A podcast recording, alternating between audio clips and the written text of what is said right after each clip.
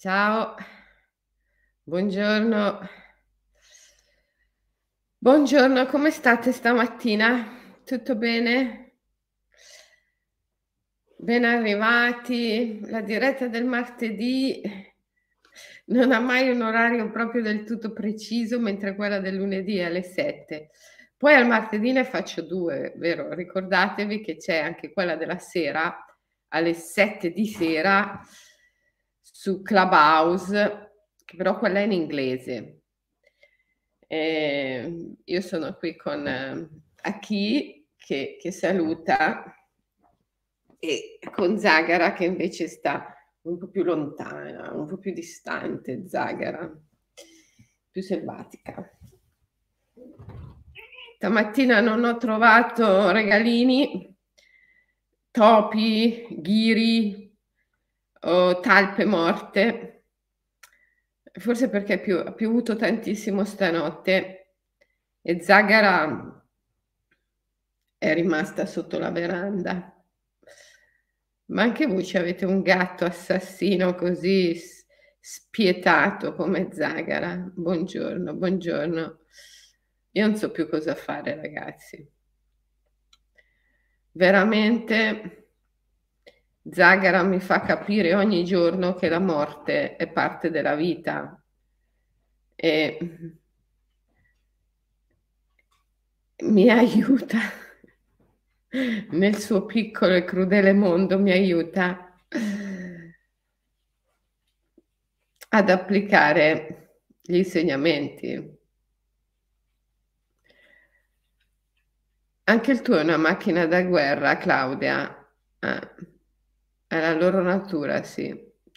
Però leggevo un articolo che diceva che appunto tutti questi gatti domestici protetti, difesi dall'uomo, alla fine diventano così tanti eh, e, e, gli animaletti selvatici non hanno eh, possibilità di, di, di, di, proteggersi, per cui alla fine si crea uno squilibrio. Eh, però sai, anche lì eh, come si fa a capire veramente cos'è equilibrio e cos'è squilibrio?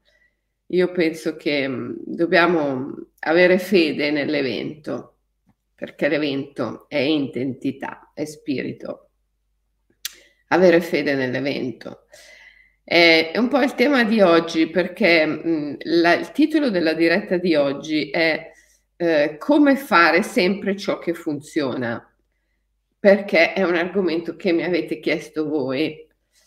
Eh, mi avete chiesto di mm, questo, insomma, ma Selene, come possiamo fare sempre quello che funziona anziché quello che non funziona? Eh. Poi oggi specialmente questo, questo tema è molto sentito siamo in un momento di, di, grandissima crisi del nostro mondo, della nostra cultura, ehm, che è un momento di svolta. Crisi non è mai la parola più adeguata, però si usa questa.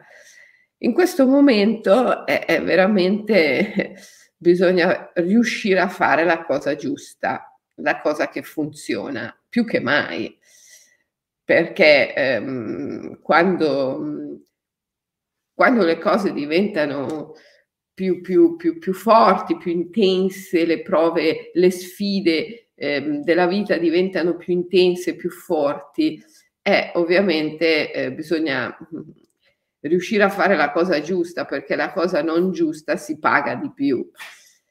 E, ehm, beh, quando mi chiedete come fare sempre la cosa giusta, che cosa vi aspettate che io vi dica, se non che bisogna andare al di là di questa eh, distinzione tra giusto e sbagliato. Mm, non è che noi possiamo fare la differenza tra la cosa giusta e la cosa sbagliata.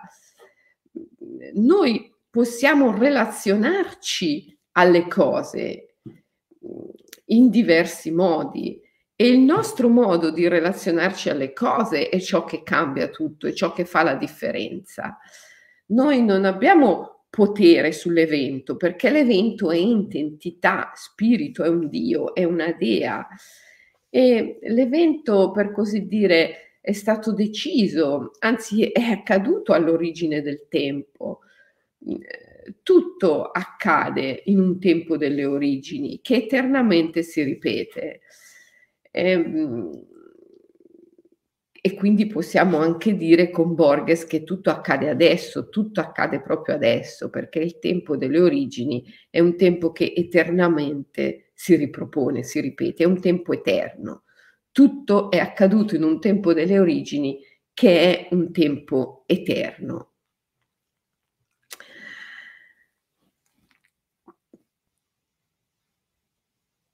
Quindi come possiamo noi scegliere o influire su un evento che è già accaduto? Chiaro che non possiamo. Là dove noi possiamo fare la differenza è nel modo in cui noi ci relazioniamo all'evento. L'evento che, come dicevo prima, è entità, spirito, è un Dio, è una dea cioè è il divino.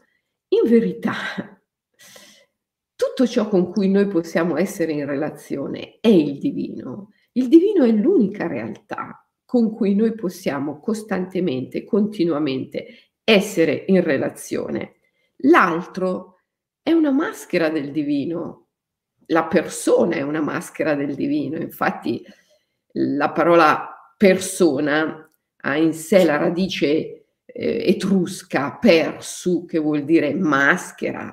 Persu era la maschera che gli etruschi utilizzavano nelle cerimonie, nel teatro. Quindi eh, è, il, è il divino colui con cui siamo in relazione. L'evento è un Dio, è il divino.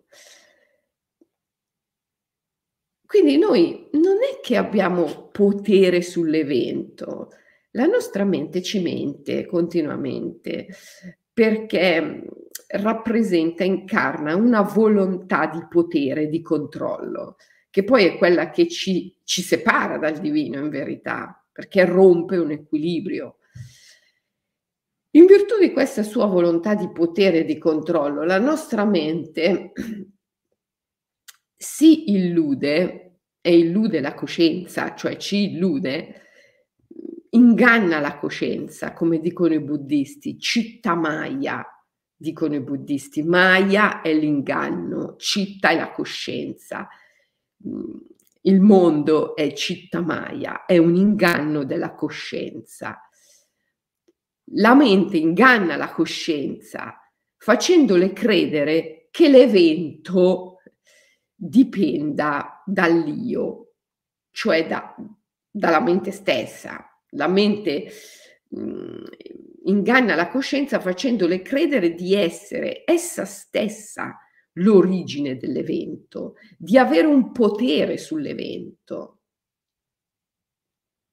Questo è il grande inganno, che la mente abbia un potere sull'evento, che i nostri calcoli mentali, le nostre analisi mentali possano davvero influenzare l'evento. L'inganno, il grande inganno della coscienza è che la nostra mente possa avere un controllo sull'evento o addirittura che l'evento sia un prodotto della mente stessa, che poi è il senso dell'io quello che filosoficamente chiamiamo mente, psicologicamente è il senso dell'io. Quindi la mente illude la coscienza che l'io, l'io, cioè essa stessa, sia l'origine, la sorgente dell'evento, come se l'evento fosse un segreto dell'io, fosse un prodotto dell'io. Ma non è così, l'evento ente, entità, spirito, è un Dio. Ma se tu ci pensi bene, è ovvio che è così se ci pensi col cuore. Pensare col cuore cosa vuol dire? Pensare col cuore vuol dire non partire dall'io e non avere come fine nel proprio processo di analisi il rinforzo delle categorie dell'io. Pensare col cuore vuol dire partire dal cosmo, dall'universo, partire dal tutto, non dall'io. Pensare col cuore, il pensiero del cuore parte dal tutto, non dall'io. Parte dalla complessità, è un pensiero complesso quello del cuore, in cui si parte considerando il tutto nella parte e la parte nel tutto. L'evento. L'evento dipende da così tanti fattori.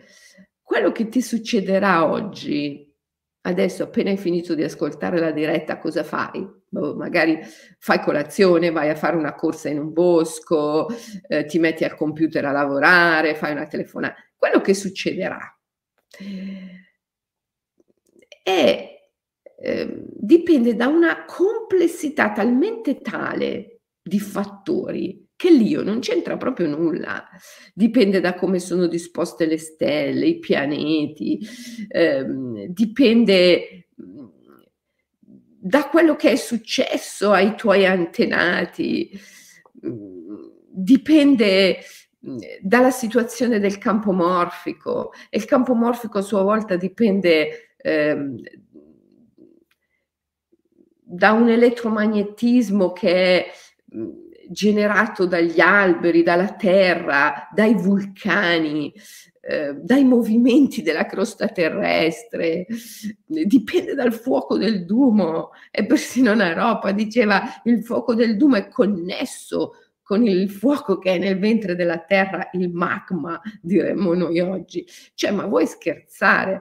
L'evento che tu vai mh, a vivere appena hai, finito di ascoltare la diretta dipende da una complessità tale di fattori che pensare che il tuo io possa avere il controllo su questo evento è, è follia, è follia.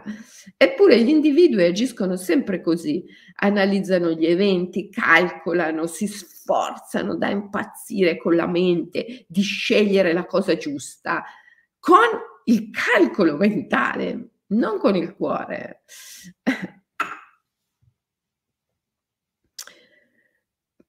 Quindi, come puoi fare sempre la cosa giusta? Tu non puoi fare né la cosa giusta né la cosa sbagliata, perché quella cosa lì è già fatta. È già fatta in un tempo delle origini che eternamente si ripete. È un Dio, è una Dea quella cosa lì che deve compiersi. Come puoi tu avere un controllo su questa cosa? Non è possibile. Quindi tu non puoi fare la cosa giusta e non puoi neanche fare la cosa sbagliata. L'io non ha questo potere la mente non ha questo controllo. Però, però, tu puoi scegliere come relazionarti all'evento, cioè come stare in relazione con il divino. E questo cambia tutto. Questo cambia tutto. Oggi, vabbè, ce lo dicono anche i fisici che l'occhio dell'osservatore cambia la natura delle cose, no? Mi sembra che abbia vinto il premio Nobel un, uno scienziato che ha dato una ulteriore prova, conferma e sostegno a questo eh, che chiamano principio di indeterminazione. No? il principio di indeterminazione che cos'è se non questa cosa qua che i grandi mistici ci dicono da sempre, da sempre, ce lo dicono i mistici. Eh, perché, perché la verità è così, no? prima la cogli col cuore, poi dopo, ma ci vogliono secoli, secoli, cioè, prima la cogli col cuore, poi dopo eh, arrivi anche con, con la mente, quando veramente la mente riesce a compiere un surrender, ad aprirsi. E allora diventa una sorta di overmind, di sovramente, come questa, no? di questi scienziati che arrivano poi a confermare quelle che sono le intuizioni dei grandi mistici. Mm, quindi, a seconda di come tu guardi l'evento, l'evento cambia. Quindi, quello che fa la differenza è il tuo modo di relazionarti all'evento. Tu non hai un potere di fare la cosa giusta o la cosa sbagliata, perché la cosa è già fatta dal tempo delle origini, che è un tempo eterno.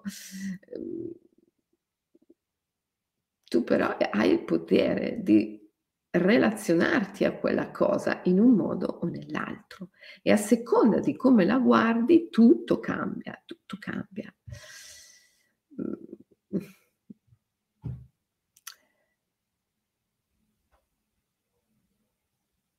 Non è che ci sono tanti modi di relazionarsi alle cose. Eh.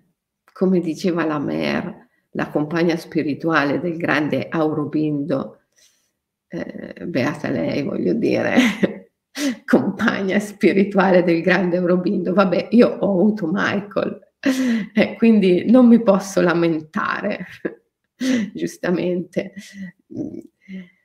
Mer diceva, ragazzi, anzi bambini, perché lei insegnava ai bambini giustissimamente, perché aveva già capito lei che con gli adulti era più dura la cosa, no? Quindi ho detto, io sai che c'è, parlo con i bambini, faccio prima.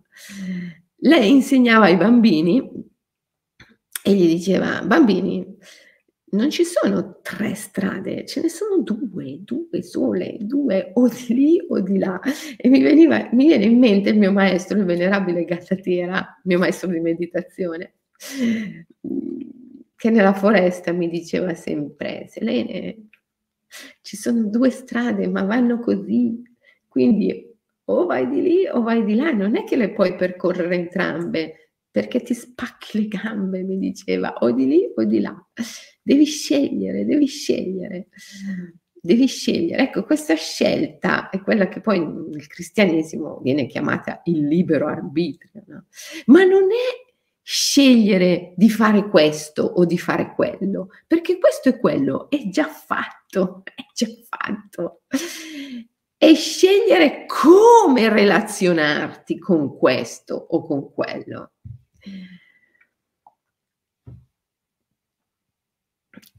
E la scelta è, è tra due sole possibilità. Una possibilità è il surrender, la fede. Come lo chiamava Rubindo? Surrender. Ciò che tu vuoi, non ciò che io voglio. E di fronte all'evento sempre avere un atteggiamento di questo tipo. Se questa cosa mi accade ora, se questa cosa succede adesso, io voglio esserne all'altezza. Ciò che tu vuoi, non ciò che io voglio. Ed accogliere l'evento con fede. Ho fede, ho fede in te, ho fede in te, ho fede in te. Non importa se l'evento sta accadendo adesso, se è accaduto nel passato, se dovrà accadere nel futuro, ho fede in te, ho fede nell'evento, in quanto espressione del divino. E qui tutti si scatenano perché, ma come puoi avere fede nel fatto che mio padre quando ero piccolo mi ha abbandonato? Come posso avere fede io nel fatto che mia madre quando ero piccola mi picchiava sangue? Come posso avere fede io nel fatto che eh, ci sono le guerre, la violenza? Come posso avere fede in questi eventi? Come posso avere fede ehm, eh, in questa brutalità, in questo... Eh, eh, questo è il punto. Come posso? Eh, fosse facile, ragazzi, non sarebbe fede. fosse facile, lo farebbero tutti. Cioè, avremmo risolto e non saremmo qui in questa valle del fare anima, non avremmo bisogno di fare anima, saremmo già fatti. Quindi io non è che sto dicendo che è facile, non è facile, è semplice perché è naturale. Se glielo chiedi ad Aki o a Zagara, loro lo fanno continuamente incessantemente hanno fede nell'evento, continuamente, incessantemente, non smettono mai un solo istante di avere fede, mai. È la loro natura, la loro, è ciò di cui sono fatti, ciò di cui sono fatti. Eh, il problema è l'essere umano. Quindi mhmm, non è che tu puoi fare o non fare la cosa giusta, tu puoi avere fede o non avere fede in ciò che accade. Questo fa la differenza. Questa è la grande differenza.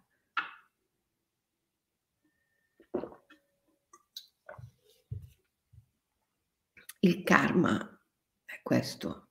Il karma è mm, una capacità più o meno intensa di avere fede. Se tu hai un, un karma molto pesante, ti è più difficile avere fede, ti rifugierai maggiormente nella mente, analizzerai, calcolerai l'evento con maggiore accanimento nel tentativo di esercitare un controllo sull'evento. Se invece avrai un karma leggero, sarai più propenso ad avere fede, ad affidarti all'evento. E questa differenza cambia tutto, perché se tu hai fede nell'evento, l'evento ti sorride, l'evento ti sorride, l'evento ti è propizio. Io nel libro mh, Diamond, eh, che mh, era qua, ma penso che ehm, a chi me l'abbia spostato o messo da qualche parte, a chi dove mai messo il libro? Ho visto che prima ci stavi giocando. Vabbè, fa niente. Voi ce l'avete il libro Daimon, Scopri il tuo spirito guida e guarisci con i miti. Se non avete Daimon, dovete assolutamente prendere Daimon, perché come potete seguirmi senza quel libro? Eh, eh. Nel libro Daimon narro una favola di potere. Cos'è? Cosa sono le favole di potere? Le favole di potere sono mh, mm, delle favole dei miti. Il mito è una favola di potere. Il mito è una favola di potere.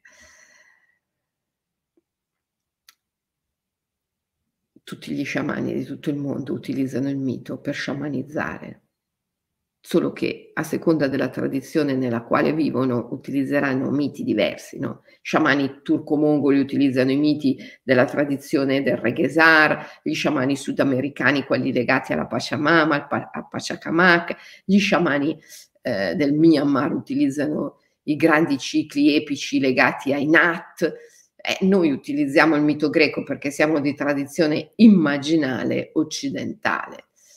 E, e, e, quindi nel libro Daimon racconto delle favole di potere, cioè dei miti che possono eh, veramente avere una capacità di risveglio su, su, chi li ascolta o su chi li legge, essendo che è un libro Daimon. A parte che adesso farò anche il formato Audible, per cui lo potrai anche ascoltare, Daimon. E una favola di potere è una favola sciamanica che contiene delle chiavi iniziatiche per chi la legge o per chi l'ascolta. E il mito raccontato in chiave immaginale è questo, è la favola di potere dello sciamano. Allora, in questo libro racconto eh, il mito di Cassandra, che è proprio quella favola di potere che serve, se bisbigliata, sussurrata, letta con leggerezza e con cuore aperto, serve a risvegliare potentemente questa capacità dentro di noi di avere fede e di scegliere tra le due strade, la fede o la disperazione, il controllo, ehm, l'agitazione, scegliere sempre la strada della fede, che cambia tutto, cambia l'evento, certo, perché quando scelgo la fede, eh, l'evento mi sorride, quando scelgo la fede l'evento mi sorride, quando invece scelgo la paura, scelgo il controllo, scelgo il tentativo illusorio di esercitare un controllo con la mente sull'evento, l'evento si perturba. L'evento si perturba e, e, e, quindi dopo le cose diventano molto difficili. Questo è il karma, no? Quando tu eh, vedi una persona e dici, uh, che karma pesante, eh, eh, non è, è, è l'evento che è perturbato, è l'evento che è perturbato, ma l'evento perturbato si può pacificare e i eventi del karma si possono fermare, certamente.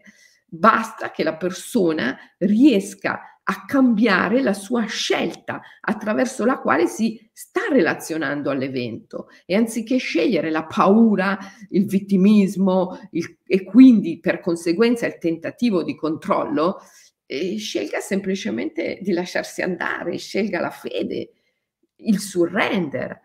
Se una persona riesce a cambiare la sua scelta, eh, la scelta di relazionarsi all'evento con la fede anziché con la paura e col controllo, l'evento cambia. Perché è l'occhio dell'osservatore che determina la natura dell'evento. Non esiste una realtà oggettiva, data e immutabile. La nostra narrazione dell'evento ne determina la natura, perché l'evento è divino e l'umano e il divino sono il riflesso uno dell'altro. Quindi a seconda di come tu ti relazioni con l'evento, eh, l'evento cambia. Quando vedi, quando incontri una persona che ti sembra che abbia un karma pesantissimo, eh, osservala bene. Probabilmente è una persona eh, che ha paura, che si sta tremendamente sforzando di esercitare un controllo sugli eventi, ma non ci riesce. Cioè gli eventi non vanno mai come questa persona vorrebbe che andassero. Quando invece ti approcci a persone che ti sembra che abbiano un karma più leggero, eh, le vedi più serene, le vedi mm, che si affidano di più, cioè hanno un livello di ingenuità, ingenuità, e questa è la parola, ingenuità più elevato. E sono più vicine agli animali, in sostanza, a questa ingenuità che è propria del, del, del tuo cagnolino, del tuo gattino, di qualsiasi animale.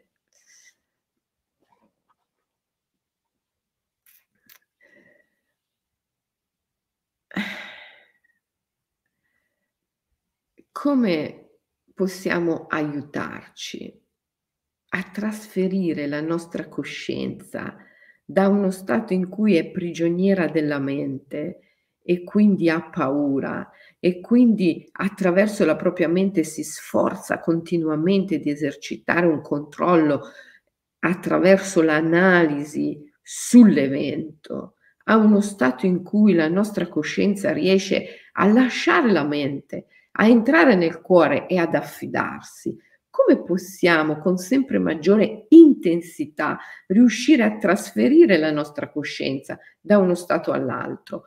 Per esempio attraverso la lettura del mito o l'ascolto del mito, ma in chiave immaginale, perché c'è modo e modo di raccontare il mito. Lo sciamano racconta il mito in chiave immaginale e questa è la sua cerimonia e questo è il suo rituale e questa è la grande opera magica che egli compie. In particolare nel libro Daimon, scopri il tuo spirito guida e guarisci con i miti che era qui, ma a chi eh, mi ha preso e portato non so dove, dopo lo troverò, in particolare in questo libro la storia che ti aiuta, il mito che ti aiuta è quello di Cassandra. Ehm, quando tu leggi la storia di Cassandra, mm, è come se rispecchiassi una parte di te, quella parte di te che non ha eh, questa fede, questa fede impeccabile che Platone chiamava mania. Non esisteva la parola fede ai tempi di Platone, no? è una parola che è venuta dopo col cristianesimo. Eh, un sinonimo di fede per Platone era mania. La mania è la follia. Noi la traduciamo con follia.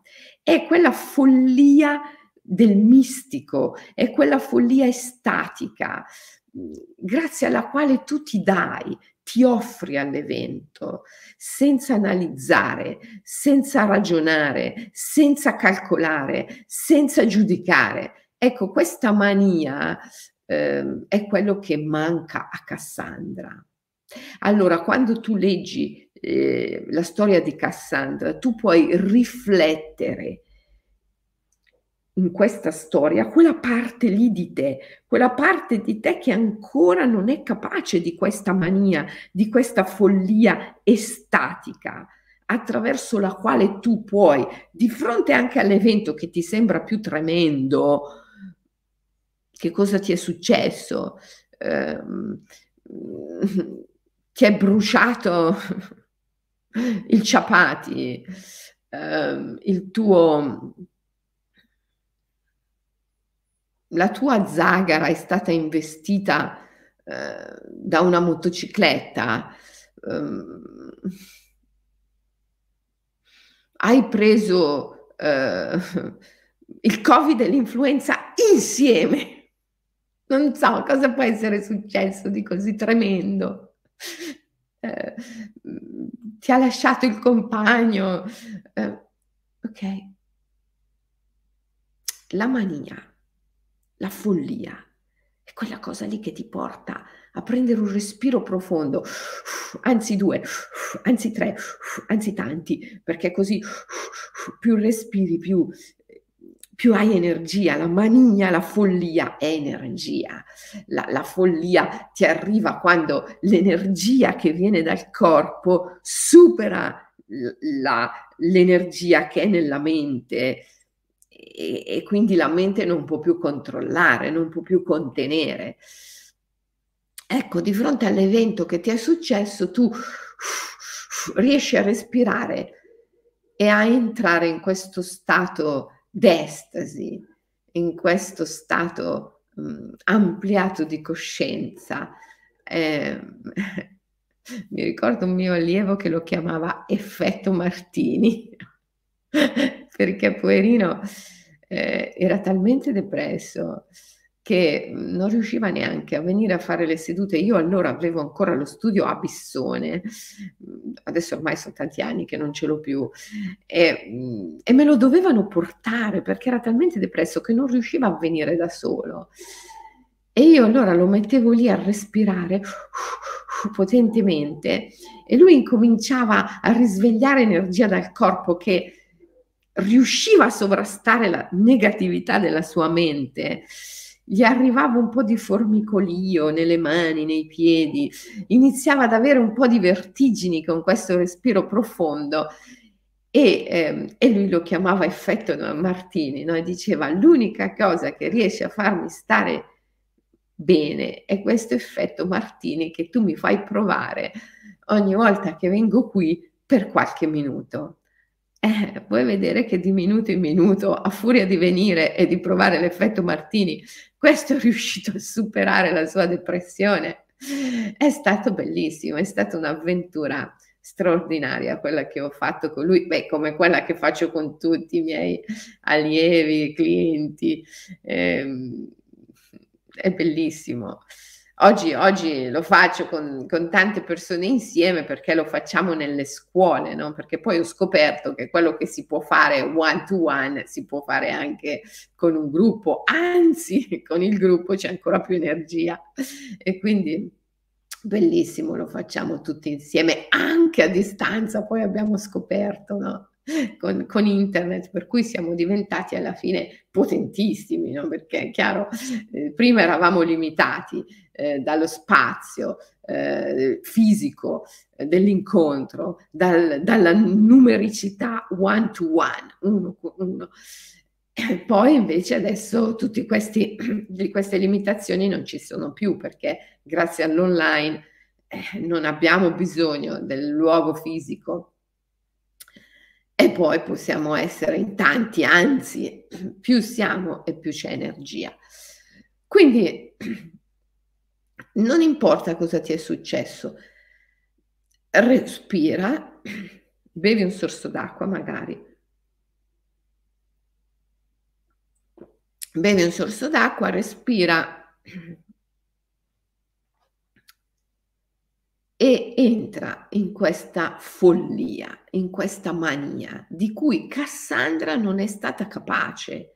Leggiti il mito di Cassandra in chiave immaginale, rifletti, rispecchia in questo mito quella parte di te che non è capace della mania, della follia, dell'estasi, di darsi, di offrirsi, questo in fondo è stato il problema di Cassandra, no? Eh, Apollo la voleva, era innamorato di lei, lei eh, si è promessa a lui, eh, lui le ha dato il dono della profeteia, la profezia, eh, però dopo quando mh, mm, ha voluto amarla mh, mm, eh, per davvero, lei eh, si è spaventata, si è tirata indietro e, e, non si è data, non si è offerta e quindi, e quindi Apollo, non potendosi più riprendere il suo il dono che le aveva fatto, le ha sputato in bocca e eh, in questo modo ha fatto sì che nessuno eh, la credesse. Mm, e, ehm, e, quindi Cassandra è stata capace di ehm, fare innamorare di sé il divino e chi, e, chi di, e chi, di, noi non è stato capace per il solo fatto di essere qui, di essere vivi, di essere in mezzo a un vortice di eventi? Vuol dire che il divino eh, si è innamorato di noi perché si presenta a noi, si presenta a noi sotto forma di evento, ente, entità, spirito, Dio, Dea, si presenta nei suoi infiniti molteplici aspetti mh, mm, come eidolon, come immagine, come evento. E, e quindi eh, tutti quanti noi abbiamo questo, eh, questo innamoramento, eh, però poi si tratta di darci, di offrirci, ehm, di, di, di, di, darci a questa passione. E è, questo è il salto della mania, come lo chiamava Platone, cioè della follia, questa follia che ti permette di darti al divino, di offrirti al divino. È, è, è la follia che brucia la mente, perché fin tanto che stai nella tua mente sei nel tuo io e quindi non, non, ti dai, non ti offri. Ma dove sta sto divino al quale ti devi dare, ti devi offrire? È l'evento stesso, è l'evento stesso. Ecco che se l'evento è che ti si è bruciato il ciapati nel forno, ti si è bruciato il pane con le uvette nel forno o ehm, la tua gattina eh, si è azzoppata perché un motociclista l'ha eh, colpita eh, o se l'evento è questo, se l'evento è che avevi programmato un picnic oggi e piove tremendamente, se questo è l'evento, capisci che c'è bisogno di un salto nella follia, nella, nella, mania, come la chiama Platone, c'è bisogno di follia per darti all'evento, per offrirti a questo evento, per dire a questo evento ho fede in te, ho fede in te, mi do, mi offro, ci, ci vuole follia. Eh. Cosa di cui Cassandra non è stata capace e c'è sempre una parte di te che non è capace. Sempre c'è una parte di noi che non è capace. Ogni volta dobbiamo bruciare questa parte di noi. Perché anche quando ci riusciamo a darci, a offrirci al divino, all'evento, nella fede più impeccabile, poi dopo questo stato di grazia, questa follia che è uno stato di grazia, questa estasi, la perdiamo. Perché? Perché siamo nella dimensione del sacro, nella dimensione del corpo fisico, che è la dimensione del sacrum facere, per cui ogni conquista la viviamo e poi la, la perdiamo. E la dimensione corporea, la dimensione fisica, la dimensione del sacro, è una dimensione in cui incessantemente c'è eh, perdita e scoperta, perdita e scoperta, perdita e scoperta, perché ogni cosa che si afferra poi la si deve dare, sacrificare e quindi una continua perdita e scoperta, perdita e scoperta. E quindi continuamente noi conquistiamo la fede, eh, la mania, la follia a gradi di intensità più o meno elevati a seconda del nostro karma e poi la, la sacrifichiamo, la diamo, la bruciamo e poi di nuovo la conquistiamo e poi di nuovo la bruciamo sull'altare del sacrificio e poi di nuovo la conquistiamo. Ma questo movimento di perdita scoperta è un movimento spirale, perché ogni volta che la conquistiamo e la sacrifichiamo, poi la, la viviamo sempre con maggiore intensità, sempre con maggiore intensità, sempre con maggiore intensità. Mm, quindi eh, ogni volta tu dovresti leggere e rileggere il mito di Cassandra, perché ogni volta eh, hai bisogno di riconoscere fuori di te, nella lettura del mito, questa parte di te che non ha fede, che non è capace della mania, della follia, che non si dà, non si offre al Dio ad Apollo, al divino, poi chiamalo come vuoi. Qui cioè, non si tratta di entrare nei particolarismi di una singola religione, qua si tratta di eh, un, una spiritualità di natura che è universale. Quindi chiamalo come vuoi, questo Apollo. Però ogni volta, ogni volta che ci riesci, ogni volta che ti dai, Ehm, poi dopo questa condizione di follia, di mania, di estasi, in cui stai benissimo e l'evento ti sorride e fai l'amore con il divino, ogni volta che riesci, che ce la fai a fare l'amore con il divino, cioè con l'evento, dopo questo stato di grazia lo perdi, perdita e scoperta, perdita e scoperta, lo perdi. Allora ti devi ricordare di Cassandra, perché se leggi il mito in quel momento, quella parte lì di te, quella parte lì di te che ha perso lo stato di grazia, si vede, si riflette fuori di sé, no? nella vicenda di Cassandra, come in uno specchio, la vedi e per il solo fatto di vederla la, la puoi superare. Tutte queste parti di noi che ci tirano indietro, che ci fanno perdere lo stato di grazia, eh, che si nutrono di sfiducia, di paura, le superiamo vedendole, consapevolizzandole. E, e non c'è niente di più potente che la favola di potere per consapevolizzare queste parti di noi. Gli sciamani lo sanno benissimo infatti utilizzano il mito per sciamanizzare, perché il mito è la favola di potere. Eh, e io ne ho scritte tante, ragazzi. Eh, pensate al profumo della luna. Avete letto il profumo della luna? Eh, oltre a, a Daimon, leggete il profumo della luna, è una favola di potere che mi è stata consegnata da, da Svetlana stessa che è la mia amica sciamana siberiana con cui facciamo lo Shamanic Yoga Lip. Mm, Shamanic Yoga Lip è un pro, pro, programma assolutamente gratuito che noi facciamo ehm,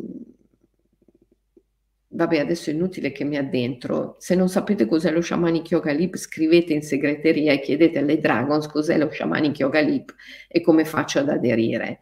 È un, un percorso sciamanico che facciamo insieme a Svetlana, eh, che è questa sciamana siberiana dell'Altai, che è una dei protagonisti dei, dei miei libri sulla Siberia, Il profumo della luna e Discorso alla luna, che se non hai letto dovresti leggere, perché come Daimon, anche queste sono favole di potere che ti aiutano a riflettere quelle parti di te che devi consapevolizzare per poter bruciare, dissolvere e ogni volta arrivare a una fede, a una mania, a una follia sempre più elevata, sempre più elevata, sempre più elevata. Ti ci vuole il mito, ti ci vuole la favola di potere e ti ci vuole l'energia. Ti ci vuole l'energia.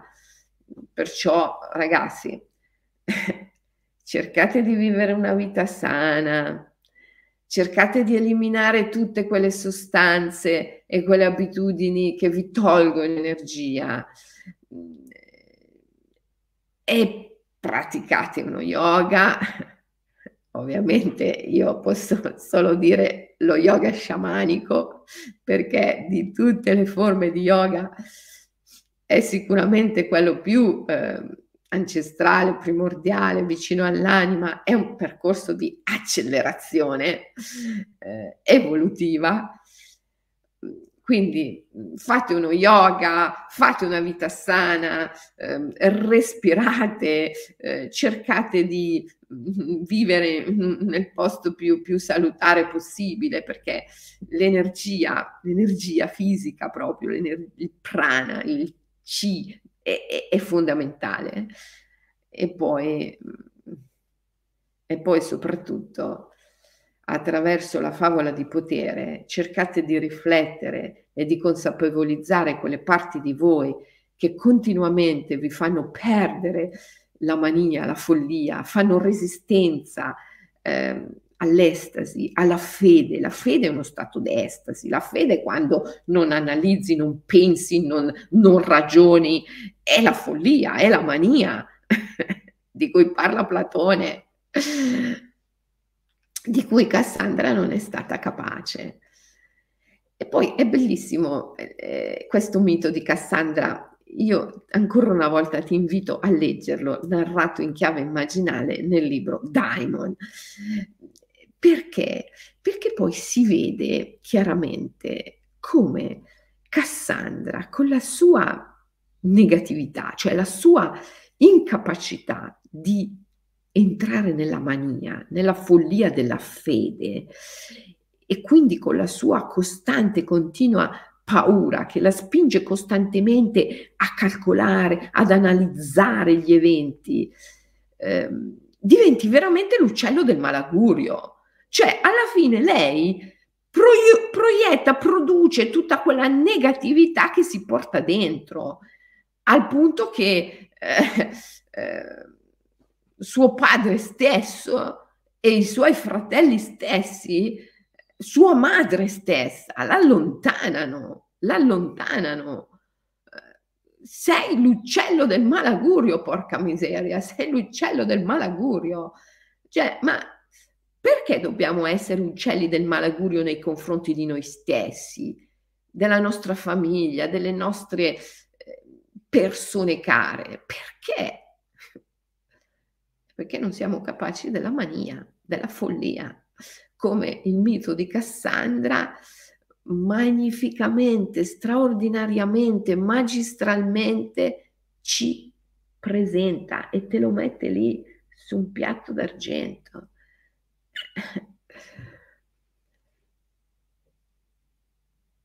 Il mito di Cassandra lo trovo nel libro Diamond, mi chiedi Maria. Eh, eh, sto dicendo, certo, è uno dei miti che sono narrati nel libro Diamond, che se non avete ancora letto dovreste assolutamente leggere.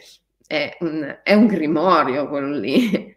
Sai cos'è un grimorio? Il grimorio è il quaderno del mago dove il mago annota tutti gli incantesimi, le formule magiche. È un libro dove ci sono tante formule magiche che sono poi i miti raccontati in chiave immaginale, perché i miti sono la struttura stessa della nostra psiche. Noi siamo mito e quindi la conoscenza del mito poi ci permette la conoscenza di noi stessi e ci permette, che, che è una conoscenza di cuore, una conoscenza poetica, eh, non è e non sarà mai una conoscenza mentale, analitica o razionale. E, ehm, e poi il mito ci permette di... Ca- ah, eccolo, ma porco Giuda, ecco perché. Scusate, ma a chi... Lo sapevo che l'aveva preso lei il libro, ci si era sdraiata sopra. Evidentemente anche da chi piace questo libro ci si è sdraiata sopra. Eh, guarda, questo libro è tutto magico, a cominciare dalla copertina. Io ho insistito tantissimo per avere questa, non so se la vedete, questa cima del Monte Olimpo d'oro, perché mi raffigura l'oro sulla luna bianca, la bacchetta magica. La bacchetta magica, no? La bacchetta magica che funziona quando tocchi la luna, quando tocchi i quattro elementi, l'acqua, l'aria, la terra e il fuoco vabbè, della bacchetta magica parliamo un'altra volta. Magari martedì prossimo vi insegno come fare la bacchetta magica e come usare la bacchetta magica, perché è ora che eh, si usi sta bacchetta magica, eh, che è tutt'altro rispetto al tentativo della mente di esercitare sempre un controllo sugli eventi, analizzando, calcolando e poi alla fine gli eventi non vanno mai come la mente vorrebbe che andassero. La bacchetta magica è, è, è tutt'altra cosa. E, ehm, insomma, ragazzi, oggi facciamo l'OMI della follia, della mania. Eh, allora, OMI One Minute Immersion per un minuto. Cerca di essere folle, almeno per un minuto. Cerca di essere folle. Eh, raggruppa, raccogli tutte le cose più difficili che ti stanno capitando nella giornata, eh? le difficoltà massime, chiamale a raccolta. Venite, venite voi tutti demoni, geni, spiriti, numi, dei, sono tanti aspetti del divino, ovviamente il tuo amante mistico, vi, venite, venite. Eh? E, e, quando te li senti lì tutti intorno, le difficoltà della giornata, tu ti dai con un grande respiro, dici sì, con un atto di follia, follia. Sai come quando ti devi buttare con il... Vabbè dai, non fatelo, io l'ho fatto, però non voglio eh, spingervi a fare cose di questo tipo assolutamente. Quando ti devi buttare col paracadute, ehm, vabbè, oggi ci sono tante forme, qui sul generoso si buttano con eh, il deltaplano e eh, spesso li vedono che volano. Ecco, quando sei lì sulla cima della montagna e ti devi buttare. ecco, la stessa sensazione, la, la stessa precisa sensazione o, o quando sei in meditazione, che il maestro ha detto immobile, gambe incrociate, immobile, occhi chiusi. Fino a quando? Fino, a, fino al mio ritorno. E tu sei lì e magari è passata tutta una notte e sei lì a gambe incrociate e non ne puoi più e non ne puoi più e la tua mente ti dice muoviti, muoviti, muoviti, muoviti, muoviti e tu fai quest'atto di follia assoluta, di totale mania, di totale surrender e dici via la mente, sto qui ancora immobile. E la mente ti dice morirai, non riuscirai più a camminare, ti si rovineranno le articolazioni per sempre, impazzirai di dolore, eh, morirai di freddo, ti sbranerà un, un, un animale ti, e tu e dici sto qui ancora. Ecco, quella è la mania, quella è la follia, quest'atto di fede, quest'atto di fede assoluta per cui la mente si spegne e tu ti dai al divino, all'evento.